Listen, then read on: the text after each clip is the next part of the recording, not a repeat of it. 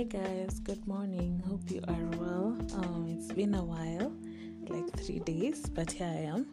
I've just started a plan called The Ruthless Elimination of Hurry by John Mark Comer. And I don't know how relatable this is, but it went so close to my heart because I feel like it was just directly speaking to me. And, like, for example, today's plan was titled Unhurry to the Pace of Jesus.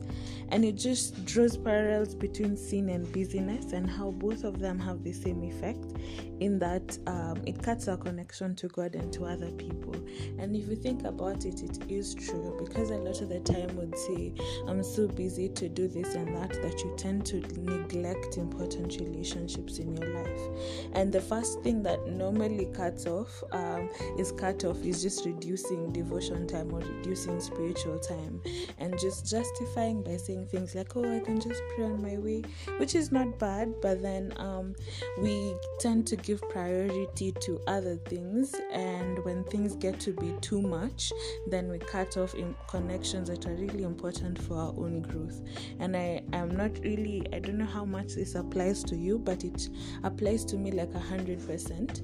And I was just thinking about it like during this COVID time. Um, I had so much time to myself to just grow myself spiritually and foster some very important relationships. But then coming back to school, I had that fear that um, I'd be having so much on my plate that I'll begin um, cutting off some of this some of these connections that that I've made in this time like you know reducing my devotion time not communicating to the people I love as much or spending time with them. And it actually becomes a realization because the thing that was coming out from this is that the problem isn't that you have a lot to do but you have too much to do that you sacrifice other things at the expense of others. And the thing is just finding that balance whereby you do what you need to do but then you don't lose out on the connections that you need in order to grow, especially our spiritual life. So the idea was just to slow down and think about it yeah? Pay attention to your body to your sensations of hurry to stress to distractions or irritation and take note of how they inhibit your ability to be present in love. And just take a deep breath and just marvel in god's love and practice gratitude. That was the challenge or the exercise for today. And i was just thinking of how i genuinely have this moments. I feel like there's too much that i'm doing that i tend to be really irritated or frustrated a lot or I just tend to be worry, worry, worry, worry.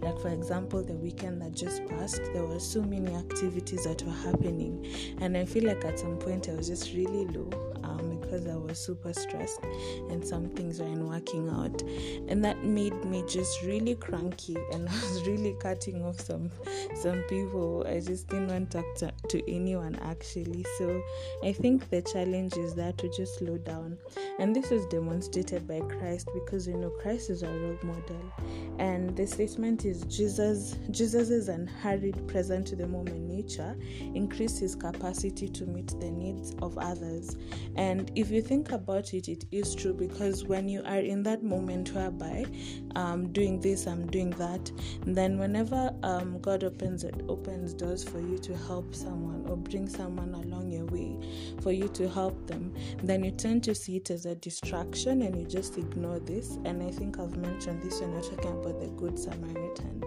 these guys who pitied him, maybe they are just busy thinking, oh, I have to do this, I have to go to church and prepare that.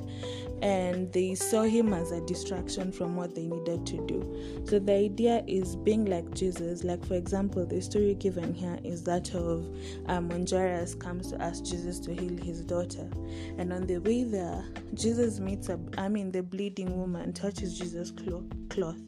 And Jesus actually heals her because of her faith but normally in that context um, would you be able to just be in be at a place whereby someone reaches out to seek our help? Would we be able to be responsive to that or would we just shrug it off as a distraction or as a, or as a provocation of our irritability? But jesus because of his um, unhurried pace he was really present at the moment and able to identify the needs of of the people that he encountered And the scripture to just tie all this together is Matthew 11 28 that says, Then Jesus said, Come to me, all of you who are weary and carrying heavy burdens, and I will give you rest.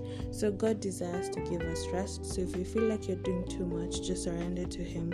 Help um seek His wisdom in helping you balance so that you do not lose connection with Him and with the important relationships that you have in your life. Have a blessed day you.